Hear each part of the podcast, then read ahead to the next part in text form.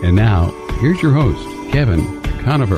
Bring your tithe and bring your shame. Welcome to Educate for Life. I'm your host, Kevin Conover. My website's educateforlife.org, and you can check out all kinds of resources there on my website.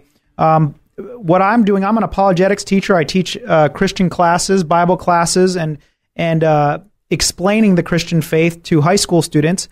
And I'm also an adjunct professor. And um, what I like to do is talk about a biblical perspective, a biblical worldview. What is it that uh, we need to understand about how to apply the Bible to our lives?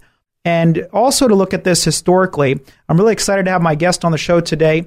His name is Professor Edward Watts. He, he received a PhD in history from Yale University in 2002, and his research interests center on the intellectual and religious history of the Roman Empire and the early Byzantine Empire. Uh, he is the endowed chair in Byzantine history at UC San Diego. That's my my alma mater, actually. He writes about political and religious ch- uh, change in the Roman Republic, Roman Empire, and Byzantine Empire. His work has been featured in The Economist, The New York Times, The New Yorker, Times, Smithsonian, and NPR. He is the author of several books. One of them, his most recent, Mortal Republic How Rome Fell into Tyranny, and also The Final Pagan Generation, Hypatia, uh, who was a historical figure, uh, a woman who had a, a, heavy influence on what was happening in Rome and um, and uh, kind of moving things forward. And um, so, Professor Watts, I wanted to thank you for being on the program today. Thank you so much for having me. Fantastic. Well, um, so interesting here. Uh, what got you interested in studying Rome in the first place? Why did you st- decide to start studying Rome? Uh, the interest in Rome really it came from the first visit that I made to the city, uh, and the remarkable thing about visiting Rome is you know, the, the fact that the layers of history are so deep. Mm. You know, you can walk through a city and and experience 2,700 years of Roman history, and it's you know it's Roman royal history, it's Roman Republican history, it's Roman imperial history, it's Christian Roman history, um, and I really felt like it was essential to try to understand exactly you know how a city works that way and what the world is like that produces that kind of experience. Uh, and that got me into roman history um, but i was particularly interested in the later roman empire initially and the, the process by which this empire becomes christian um, and then eventually create uh, an empire where you know the state and the religion are joined together. So it was a you know it's a it's a long period of history. It lasts over two thousand years, um, but it's very fascinating to to study and try to understand. Absolutely, and a lot of people are really interested in Rome because uh, it's it's it's one of the uh, nations that has the longest history that survived for the longest. And then people a lot of times look at it and go, okay, well, why did Rome fall? And uh, and so a lot of people uh, historically, not just uh, with our country, but with other countries also would, would say, okay, how are we similar to Rome? Do we need to be afraid of the same things um, that caused Rome to fall? And this is in the this is in uh, our culture a lot. There's a lot of opinions about what it is that made Rome fall, and then ultimately looking at our own country and saying, are we going to also face the same kind of um, uh, road uh, to the future? There's all kinds of books about this, um, the road to tyranny, the road to serfdom, and then your book here also um, Mortal Republic, how Rome fell into tyranny. Uh, what what caused you to move in this direction to begin to really um, look at how Rome fell? That's actually a really interesting way to frame the question. Um, I've been teaching Roman history for almost 20 years, and when I started teaching Roman history in the late 1990s, the real concern was looking at the fall of the Roman Empire and looking at uh, America after the end of the Cold War and comparing them as empires that maybe were overextended or maybe you know were going to fall because of military challenges. Uh, and what's interesting is in the last five years or so, the conversation has completely shifted in the United States. You know now the fall of the Roman Empire is it seems less relevant to what we're going through, and the fall of the Roman Republic becomes more interesting. Uh, and what I wanted to do with this book was to explore how the Roman Republic actually fell, why that system was a good system for a long time, and what eventually led to it collapsing. Um, and it's particularly important at this moment because when the founding fathers in the United States sat down to imagine what the best form of government would be uh, for the United States, one of the models they used was the Roman Republic. So, in a sense, the Roman Republic is, is in our political DNA.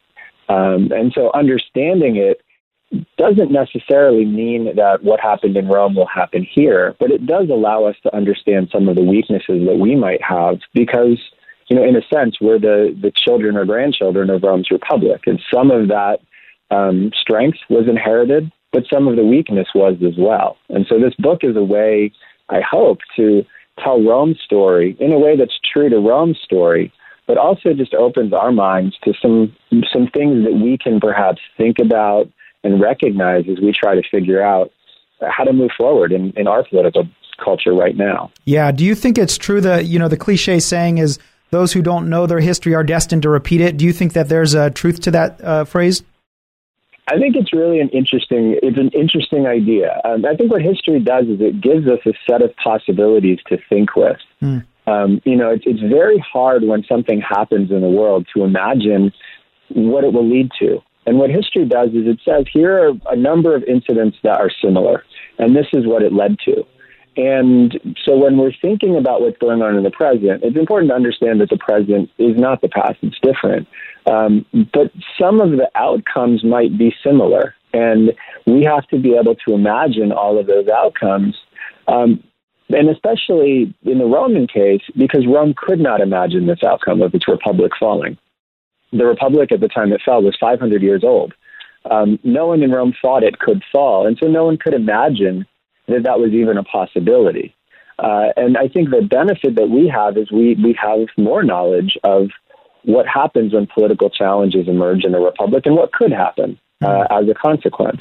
It doesn't mean it will happen, um, but it gives us some tools to think with so that we can plan out um, whether courses of action are positive or potentially negative and where they might lead. Absolutely. So, so this is interesting for our day and age because there's a lot of people on both, uh, from a political uh, perspective, there's a lot of people on the, both the left and the right saying, "Hey, uh, you know, we're moving towards tyranny. We're moving towards uh, dictatorship." Um, are do you think that these are, uh, you know, inflammatory statements that are that are uh, taking things out of proportion or, or making things a bigger deal than they actually are? Or do you think there are actually changes taking place in our political system, in our uh, culture, and so forth that are actually could possibly move us more towards uh, a, a, dictatorship or tyranny or, or, people is no longer being government by the people for the people, but more um, you know people ruling a, a, small group of people ruling over other, everybody else. Yeah, I, think that this is this is where the Roman example becomes very interesting because a lot of the people who are saying this are looking to models from the 1930s, um, where you know the political crises that hit, say, Germany in the mid 1930s um, hit a republic that's very young. You know, everybody who is of voting age in Germany could remember something before the Weimar Republic was in place. Um, the same is true in, in the Spanish Republic. The same is true in the Greek Republic. And so the immediate reaction to some of the political crises we've been seeing is to turn to the 1930s and say, well, tyranny is right around the corner. Mm-hmm. And I think the real danger is the United States is a very old republic. You know, our republic is, is over 230 years old. And so it's not going to degenerate as quickly as something that's 10 years old. Um, you know, it's much more robust, it's much stronger. And I think the real danger is um, if people say tyranny is right around the corner, and then it's not, everybody will exhale and say, okay, we dodged a bullet. Now let's get back to normal. Um, and maybe the problem that we're facing is it's a little more long lasting. Um, and in Rome, the crisis that hit the Republic took a hundred years to actually break the Republic. Um, and I, I, think that this is the real danger of people saying we're on the verge of tyranny. Uh, we might be on the path to tyranny, but I think that if, if we are on that path, we're at a very early point in that path. And there's plenty of time to turn back if we reflect on what is our republic supposed to do and how can we as citizens make sure it actually does that. Um, and, and so I think that there is a long term risk that political dynamics in the U.S. can continue to get worse. But I don't think there's a short term risk of dictatorship or tyranny. And I think that um, it's important also to acknowledge that that long term risk is there, but it's also avoidable, and we can take steps to, to avoid it if we all work together to do that. Yeah, and if we are able to identify exactly what we need to be uh, be concerned about, right?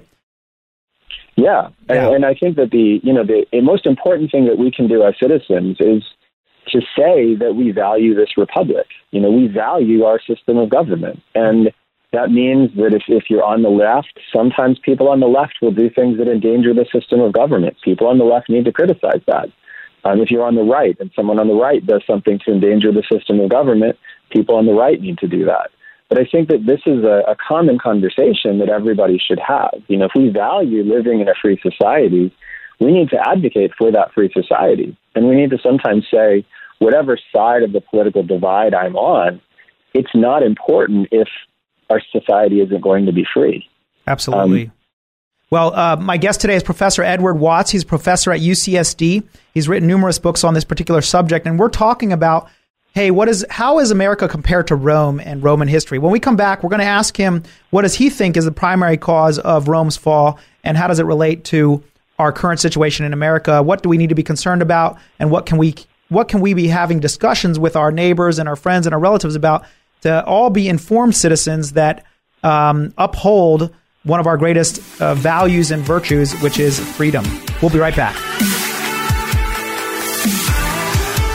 Luke Gibson of LG Equipment supports Educate for Life with Kevin Conover. Luke grew up in the construction industry and now serves LG's commercial and residential customers throughout Southern California. Whether you need grading, paving, hauling, demolition, on-site bulk water service, water trucks, tankers, and towers, call LG Equipment at 619 998 0924. Learn more at lgequipment.com. 619 998 0924. Before I bring my need, I will bring my heart. Thanks for listening today. This is Educate for Life. I'm your host, Kevin Conover. If you're streaming online, I hope you enjoy the show. Write some comments, give us some feedback, help us to understand what you're thinking about. What is it you think caused Rome to fall? What do you think uh, needs to change about America and the way things are being done? My website is educateforlife.org. And if you want to check out more resources, if you want to get informed about a biblical perspective, you can do that um, on there. We're also on the radio, FM 106.1 North County, K Praise, and AM 1210 San Diego K Praise also. You can check out the show there. You can check it out on YouTube all over the place.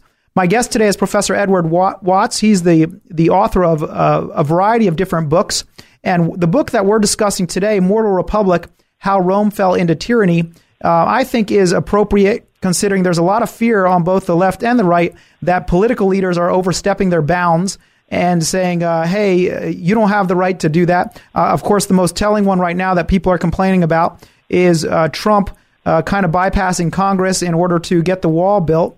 And so a lot of people are concerned about that. Um, even people that you would think that would be supportive of that are saying, hey, listen, you're taking advantage, uh, you're finding loopholes here that aren't supposed to exist, and therefore uh, you're taking away the right of the people to determine what's going to happen. So, uh, Professor Watts, I wanted to ask you, uh, what do you think was the primary cause? You said it took about 100 years in order for uh, this to take place, the fall of Rome to take place, or that, that process to, to finish its course.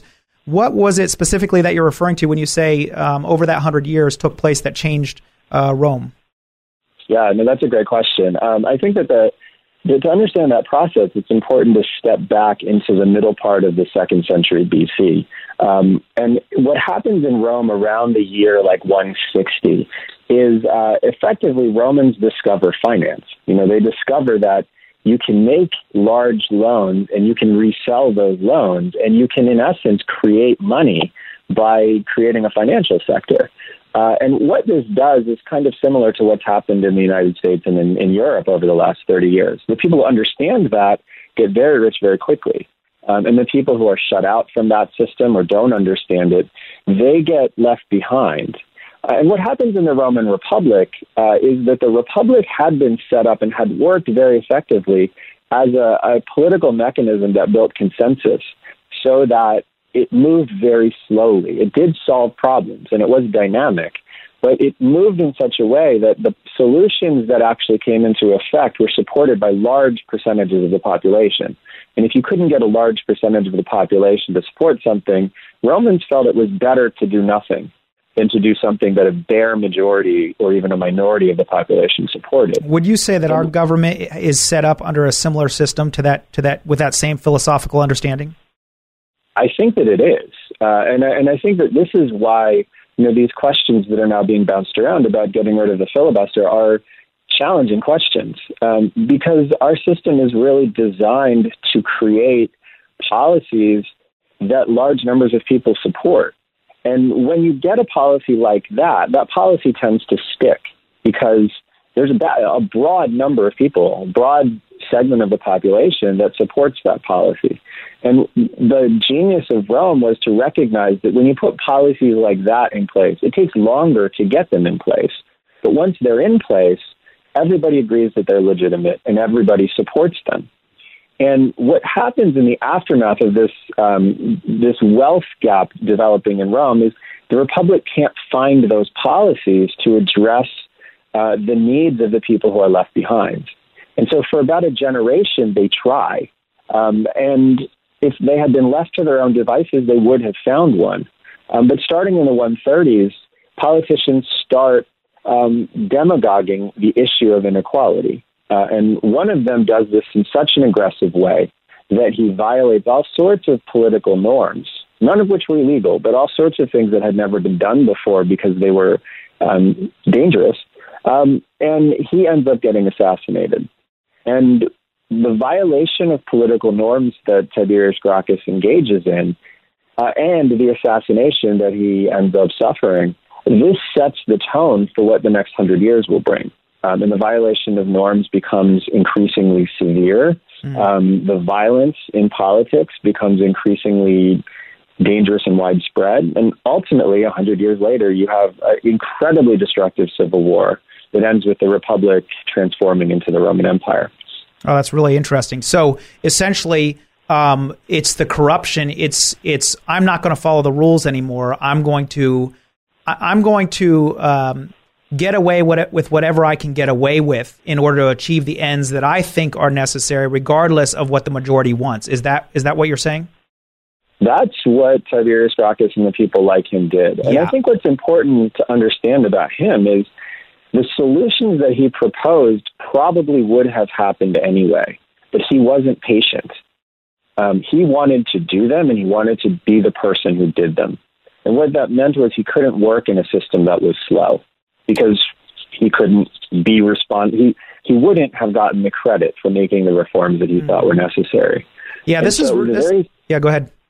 Yeah, it was a very self-interested move on his part. Yeah, there's a really interesting scene in the movie Amazing Grace where William Wilberforce, who's trying to abolish slavery, is having a discussion with one of his friends, and one of his friends says, "We need to do a re- we, we need to have a revolution. We need a perfect uh, we need a perfect government now." And he, and he says, "No." He says. Um, a civil government is better than no civil government at all, or, or, an imperfect civil government is is better than no civil government at all. And so you have these uh, two different groups of people. One wants something quick at whatever means is necessary, and the other says, "No, let's take the slow road and get there without uh, creating all this chaos." Is is that essentially what you're saying?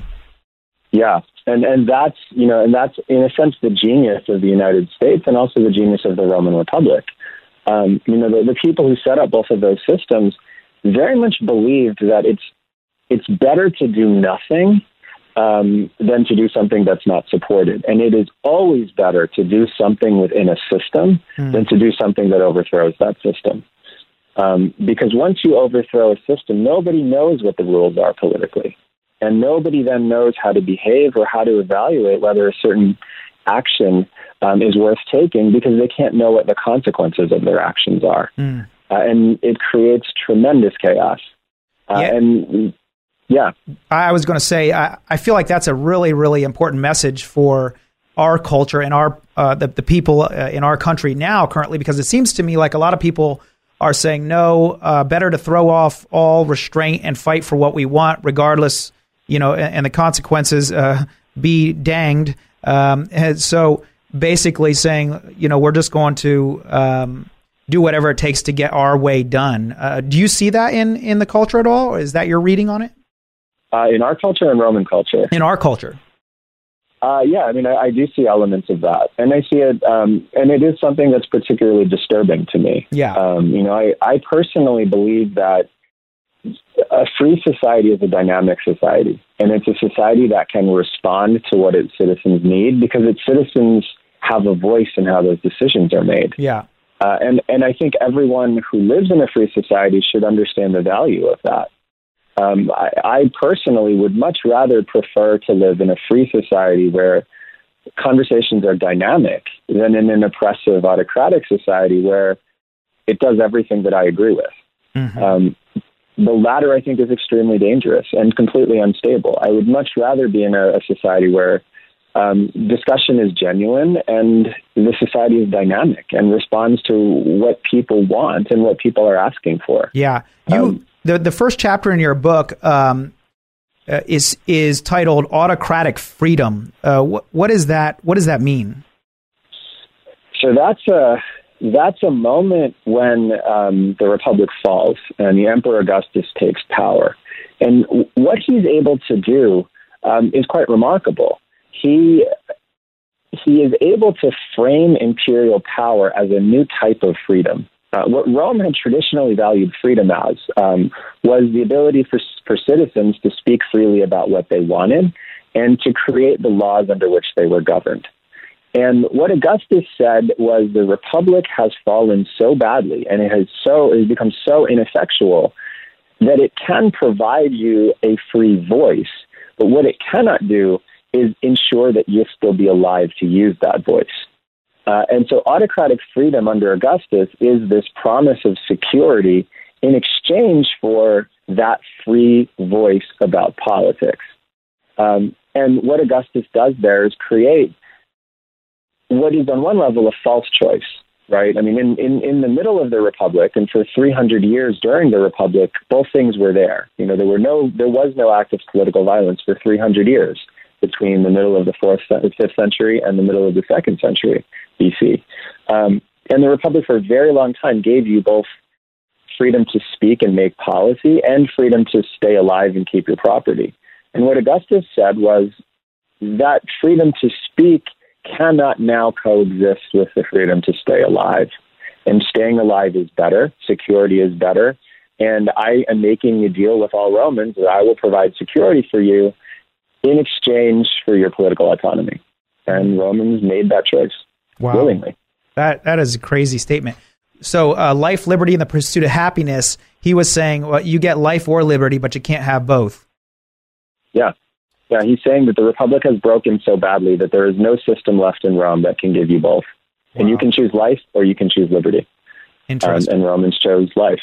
mm. My guest today is Professor Edward Watts. He's been teaching um, the history of Rome for 20 years. Uh, he is currently a professor at UCSD. Stay with us. We're going to continue to talk about this. I think it's incredibly relevant to our day and age here in America and um, the way forward. So we'll be right back. Before I bring my need, I will bring my heart. Fastlane Kayaking sells popular Hobie Cat kayaks that you pedal, not paddle. That means your hands are left free for fishing and fun. Just throw these on your roof rack. They're light and they're easy to use and maintain. Just rinse them off. Try one free on a demo ride. For 36 years, Ron and Debbie Lane have served San Diego with fun, family-friendly water sports of all kinds. Learn more. FastlaneSailing.com. 619-222-0766. Thanks for listening today. This is Educate for Life. I'm your host, Kevin Conover, and we are on the radio here in San Diego County. We're on K Praise FM 106.1 as well as AM 1210 um, in here in San Diego, but we're also streaming all over the country. We're on Facebook, we're on Periscope, YouTube, um, all those uh, avenues there if you want to check it out there. And we've got all kinds of shows um, that are dealing with difficult issues. Last week I had the, the opportunity to interview uh, Pastor George Saig from Sudan who has been um, uh, reaching out to Muslims for a very long time, and we were talking about the young woman who uh, went left for ISIS and now is trying was trying to get back into the U.S. and uh, she joined ISIS and. Uh, Trump ended up saying, no, we can't uh, safely allow you back into the U.S. And so, uh, all kinds of difficult subjects that we have to think through and think about and respond to. And my hope is that we can leave you with a biblical perspective on issues And uh, Professor Watts, I wanted to ask you about this because you have such a heavy emphasis on religion, Christianity, and er, the the, the Roman Empire, and and how it affected things and so forth. Um, I'm curious to know your perspective on the role that Christianity uh, and that religion in general, but specifically Christianity, pl- plays in America, and is it comparable to the role that uh, religion played um, in Rome? Christianity played in Rome we have a lot a lot of our founding fathers uh, built their perspective about how government should happen built it on uh, the example of rome but also built it on the example of uh, the bible and christianity or got their, their philosophical uh, guidelines from a lot of what they believed uh, religiously. And so um, is there a is there a, a comparison between religion in america christianity in america and Christianity in Rome, or is it uh, completely different um, different issues? I think that it's um, I think that it's a difficult question because uh, Christianity takes root in Rome under the empire, um, and so for the first 300 years or so, Christianity is a persecuted religion under the empire, um, and then with the conversion of the Emperor Constantine, it becomes effectively a state supported religion. And by the time you get into the fifth century, it's a state religion. Um, but it's a state religion that functions in conjunction with an emperor. Uh, and, and so I think what you have in the United States is a little bit different because uh, what Christianity ends up doing when it becomes the state religion of the Roman Empire is uh, creates a structure that is imperial, um, autocratic, and Christian.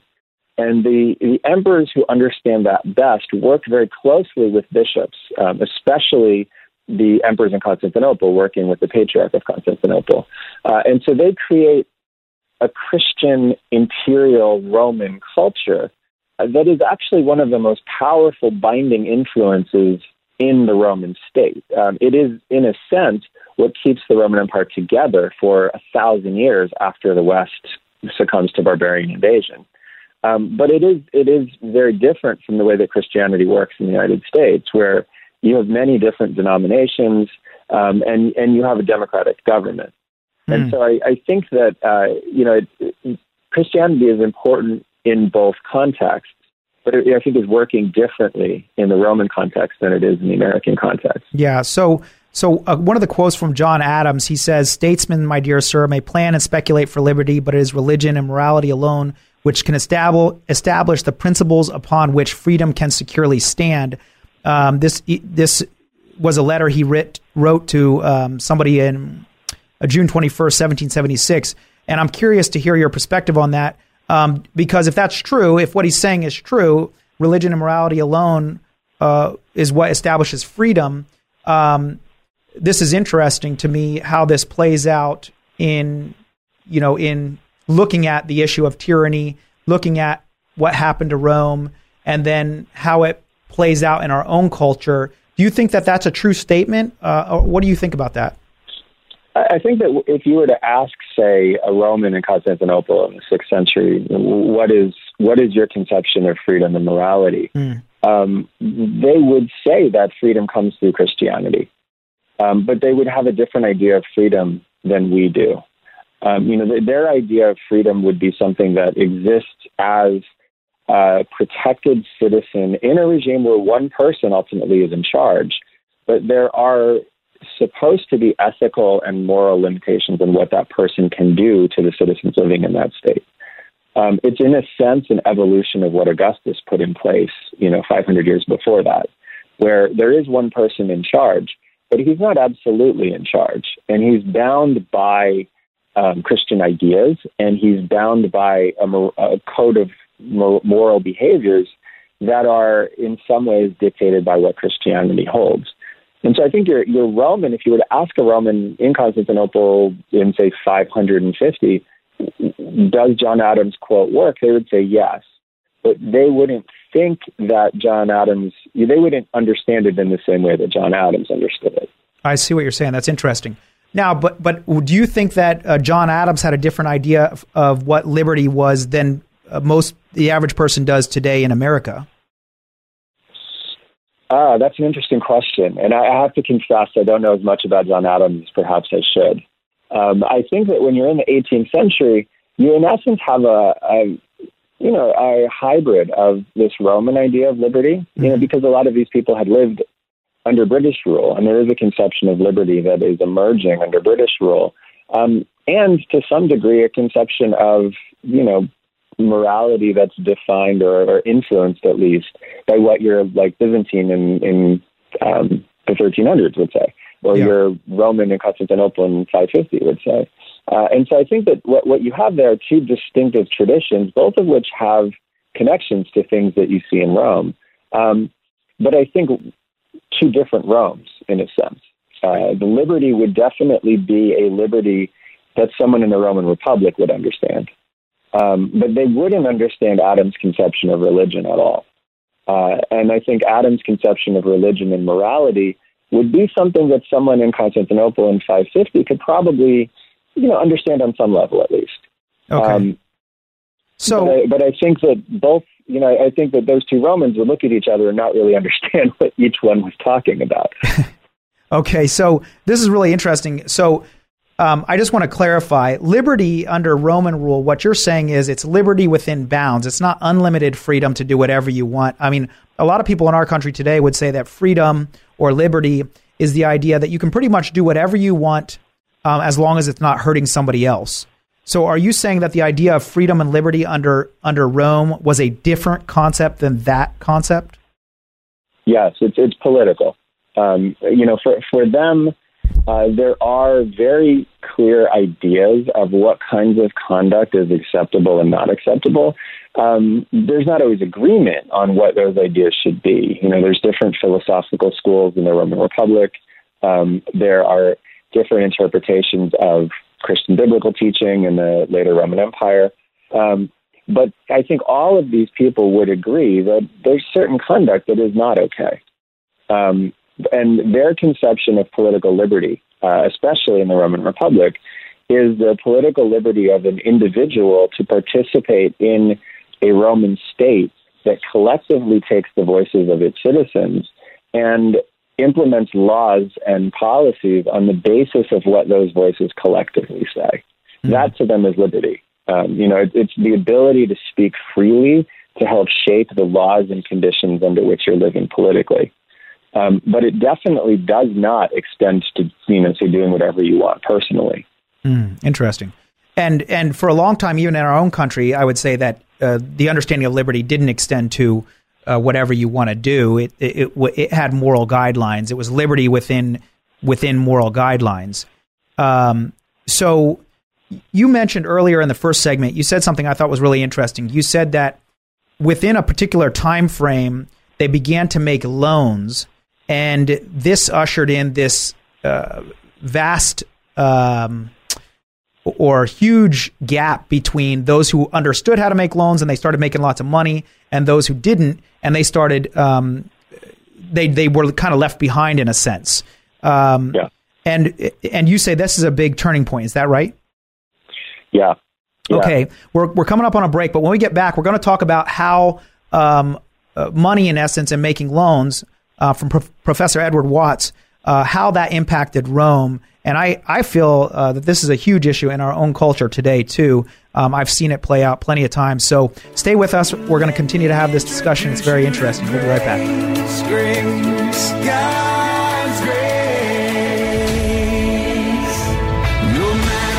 When you need tires or service, count on Conover Tires, Wheels, and Service in Oceanside for a full range of affordable options and all the brands you trust. See their great customer reviews and special offers online. Hours Tuesday through Friday, 7.30 to 5.30 and Saturdays, 7.30 to 5. Call Dan and his team at 760-439-1631. Conover Tires, Wheels, and Service, 2405 Oceanside Boulevard in Oceanside, 760-439-1631.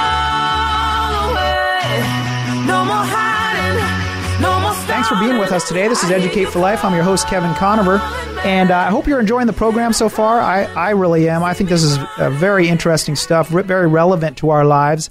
And uh, it's, it's not ivory tower talk and uh, stuff that we have to actually think about to ourselves. Okay, uh, how do I want to vote in the future? How do I want to impact the culture in the future? What views should I have on the way money is used and so forth? My guest today, Professor Edward Watts, has been teaching uh, Roman history for 20 years. He's at UCSD, uh, right here in San Diego, University of California, San Diego.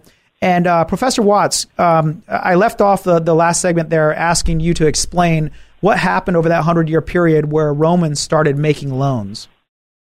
Yeah, uh, so it's a very interesting thing um, to think about and to, to look at what Roman money looks like. Um, you know, starting in the year like 200 BC, the Roman economy doesn't really have a, a financial sector. Um, how much money you had was literally how much money you had. Um, you know, Scrooge McDuck style. You could swim in your property, um, and it was all tangible. And what ends up happening is the, the Roman state begins these these processes of uh, conquering territories and trying to figure out how to get resources out of those territories. And what they decide to do is contract out the creation of mines and the governing of provinces and the collections of taxes. And anyone who bids for these contracts pays up front. And no one has enough money to cover, say, all of the silver that you're going to mine in Spain for two years. So they take out loans to pay for these contracts, but it's almost guaranteed these loans will be paid back. And the people who give these loans start realizing that you can assess how much that loan is worth. You can sell it to somebody, and then you can take that money that you get from selling the loan, recapitalize, and make another loan. Um, but what that effectively does is it creates money because you, you are, in essence, selling that loan for money. You're making that loan a thing that has value. Um, when 20 years before you didn't realize it had value. You didn't realize it was something that you could sell. Uh, and the people who figure this out and figure out that you can very quickly make a loan, sell that loan, make another loan, sell that loan, and keep on recapitalizing and making more loans, you realize that you can become very rich very quickly mm-hmm. by doing that.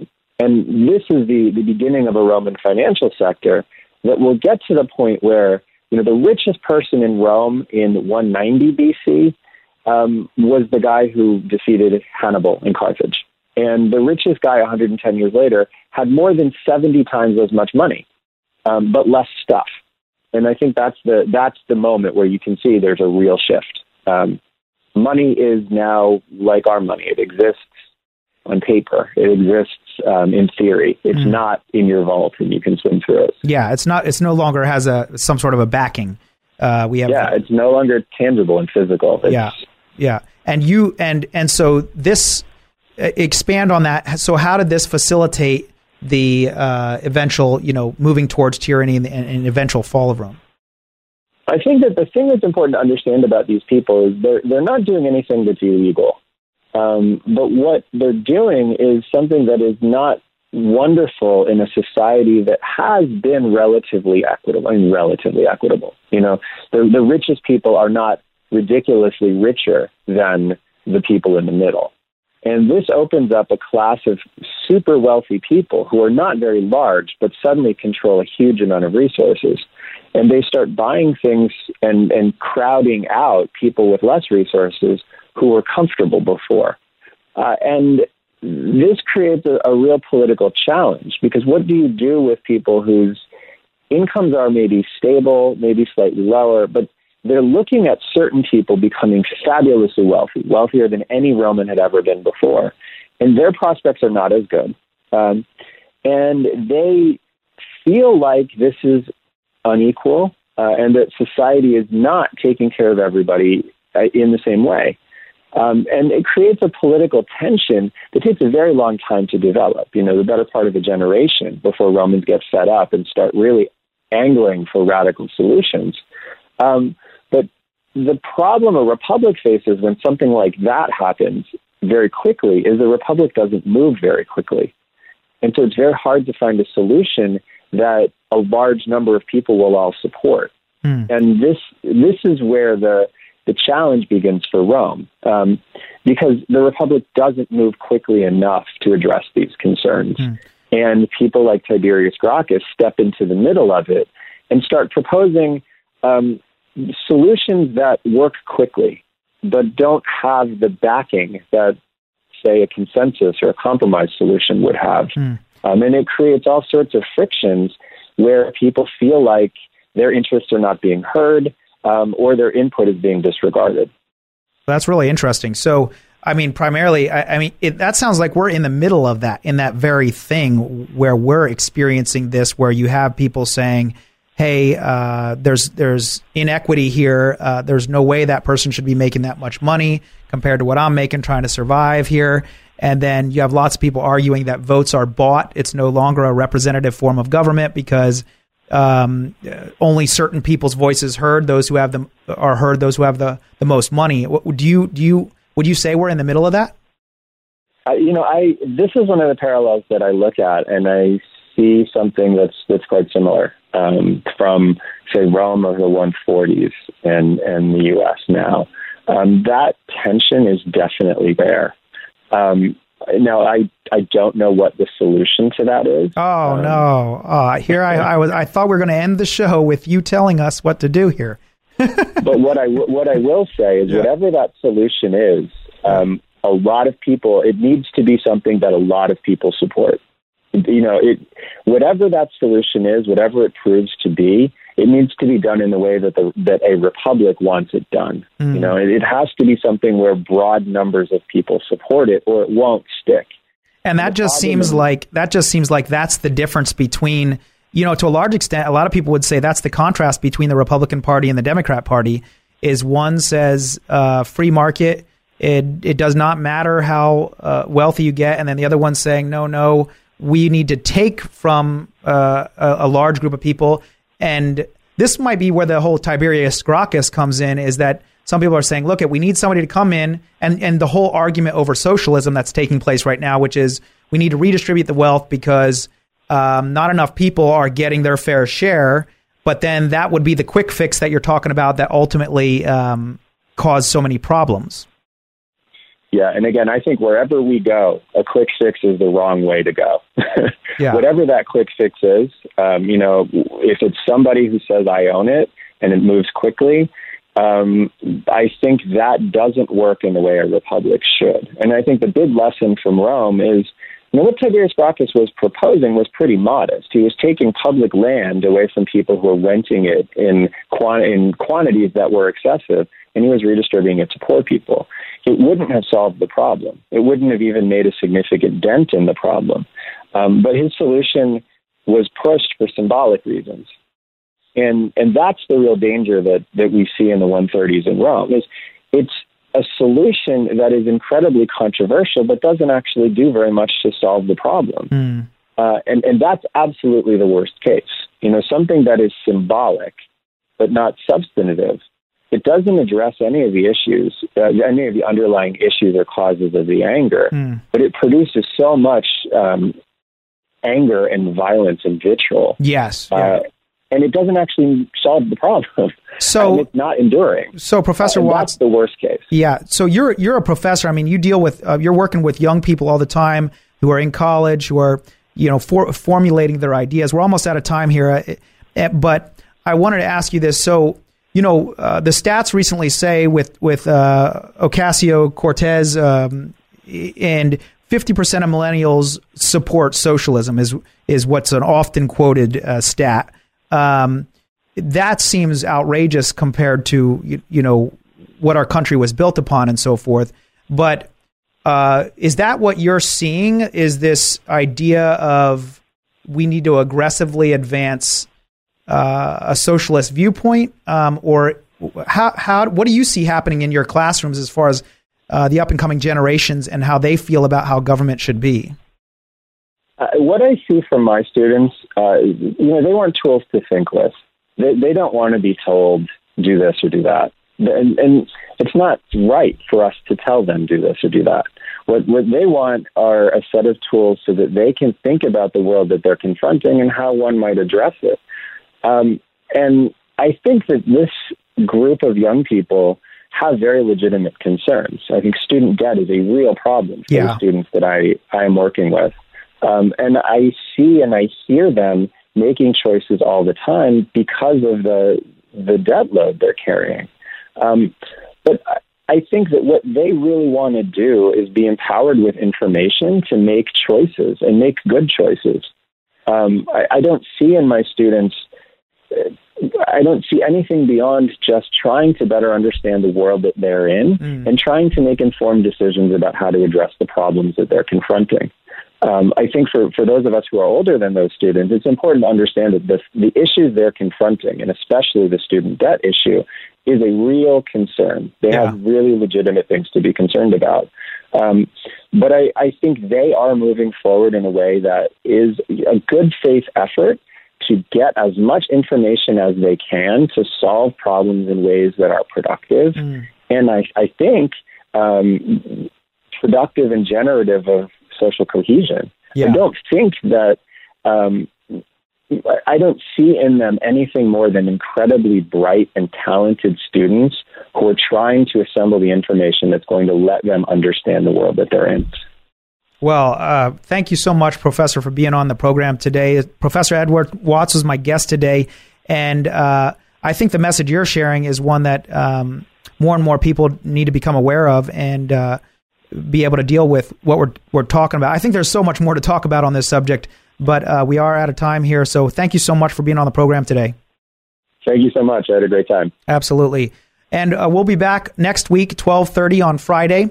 If you like this program and you didn't get to hear the whole thing, uh, please, please, feel free to tune into a recording. We're on uh, Facebook and YouTube and other uh, uh, platforms that you can listen to. K Praise 106.1 and AM 1210. This program will air on Sunday evening if you'd like to check it out there. My website's educateforlife.org all kinds of um, valuable courses and classes you can take online, you and your family, in order to be better equipped to be able to handle some of the hard stuff that uh, is coming our way and, and questions we have to ask and deal with on a regular basis about things like religion, about things like human origins, about things like freedom and liberty and and uh, those sorts of issues. So I hope that's a blessing to you. Please check it out, educateforlife.org. And uh, I hope you have a fantastic Friday and a great weekend. Stay out of the rain. God bless you. Bye bye. Did you miss part of today's program? Don't worry, we're committed to helping you get the info you need. Okay, that was dumb. But for real, visit educateforlife.com for podcast and video recordings of the show and to sign up for the School of Unshakable Faith. Leave us your comments, compliments, questions, or concerns at 800 243